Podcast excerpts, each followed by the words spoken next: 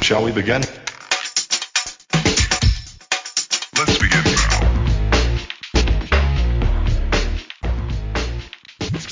Welcome to WriteCast, a casual conversation for serious writers, a monthly podcast by the Walden University Writing Center. I'm Claire Helakoski. And I'm Casey Walls. Today on WriteCast, we'll discuss emotional intelligence and how it can be useful for online students and writing in APA style. Hi, everyone. Today, Casey and I are going to talk about a topic we are both passionate about emotional intelligence. We'll cover what emotional intelligence is, how to implement it in an online environment, and its role in APA style. First, let's give you a definition. Emotional intelligence provides an indication of an individual's awareness of their own emotions and the emotions of others and also the level at which they are able to control and alter their own responses to create positive outcomes. Claire and I know a lot about emotional intelligence in online environments because we led a year's worth of trainings for the Writing Center staff on this topic. I've been particularly interested in ways of developing EI as we are not necessarily endowed with it at a present level. And I feel like as remote employees and students, we are constantly developing and improving our EI. Yeah, emotional intelligence felt really important to me in an online environment because I wanted to communicate really effectively with my colleagues, but I had to do so without facial expressions and other physical cues I was used to. And I'm sure Walden students feel really similarly working in a digital classroom because you communicate with your classmates and faculty all through just writing. And that can be tough as well as lead to potential misunderstandings. Right. And one thing I researched was how to communicate effectively via email or other digital writing like instant messages. And I found that some key aspects to emotional intelligence online are to try to be really clear and contextualize your intentions. I also found that being aware of your own sensitivities to tone or your gut responses to feedback is really important because it can be so easy to misconstrue someone's tone or intention when you're not face to face. So, being aware of your own tendencies for interpreting written communication can really help ensure you're reading closely and focusing on what's there rather than assuming you know how the writer feels.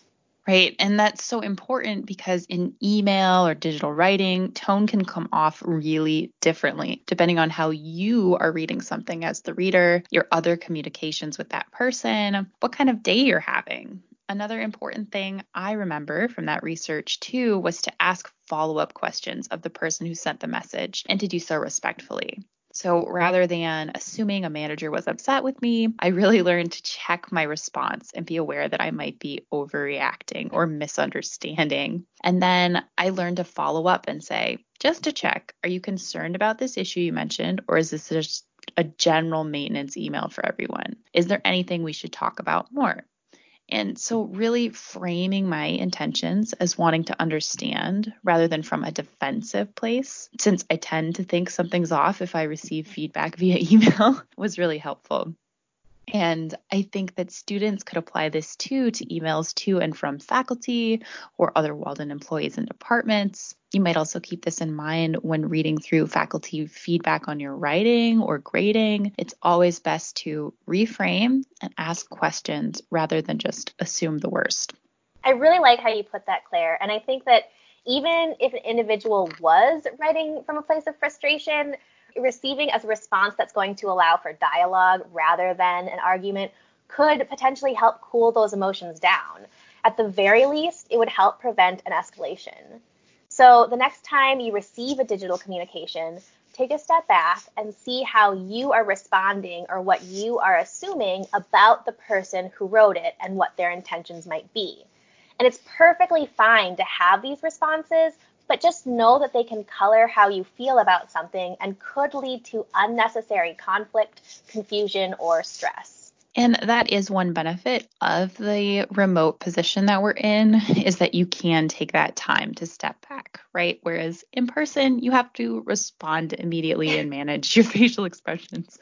Um, so you can take, you know, you can step away from your desk, you can take 10 minutes, you can take an hour, come back to it, see how you feel about it, and reframe. Another topic I wanted to touch on with emotional intelligence online is the importance of avoiding bias. So, APA talks about avoiding bias a great deal, especially in the new seventh edition. So, it's really important not only for general awareness or casual writing, but for your scholarly writing for your coursework as well. So, first, emotional intelligence is about being aware of those biases you innately have. And we all have them to some extent, uh, but being aware of those potential biases and what biased writing, language, or assumptions look like can help you have that revised behavior for positive outcomes that we mentioned earlier. Right. And as Claire mentioned, we all have biases. It's actually deeply encoded in our evolutionary survival skills. But being aware of these biases will help you avoid the potentially negative and hurtful results they can create. My dad used to tell this riddle to explain bias. So, a man and his son are in a car accident and they arrive at the hospital for emergency care. But the doctor says, I can't operate on this patient. He's my son. How is this possible? The challenge behind this riddle is that many people have a bias concerning the gender of a surgeon. It's perfectly clear that this could be possible if the operating doctor was the boy's mother. It could also be explained if the operating doctor was the man's husband or partner and therefore was the boy's other father. Or perhaps the boy had been adopted in an open adoption situation. Without examining our own expectations and assumptions, the question seems much more difficult than it actually is. Right. So being aware of those innate biases that we have, whether they're for gender or race or a thousand other things, even just assuming that feedback from somebody else is negative is a sort of bias too and a sort of skewed way of thinking. So being aware of those biases allows you to examine, to step back, and to make adjustments. There are bias tests you can take online and you can also review APA's guidelines on biased writing. Plus, it's always helpful to have someone else read your writing so they can let you know how your tone, approach, assumptions, and if anything comes off as biased to them. You can use us at the Writing Center if you're a Walden student, but having a fellow student or even friend read your work or look over an email can be really helpful in working towards enhancing your emotional intelligence. As always, we'd love to hear your responses to our episode so we don't make any assumptions about your experiences as listeners. so please comment on the accompanying blog post or write in to let us know. And if there are any topics you'd like to hear Claire and me ruminate about, please send those our way as well. Until next time, keep writing. Keep inspiring. Yay, okay. Stop recording. WriteCast is a monthly podcast produced by the Walden University Writing Center. Visit our online writing center at academicguides.waldenu.edu slash writing center. Find more WriteCast episodes on iTunes, Stitcher, TuneIn, or your favorite podcast app. We would love to hear from you. Connect with us on our blog and at writing support at waldenu.edu. Thanks for listening.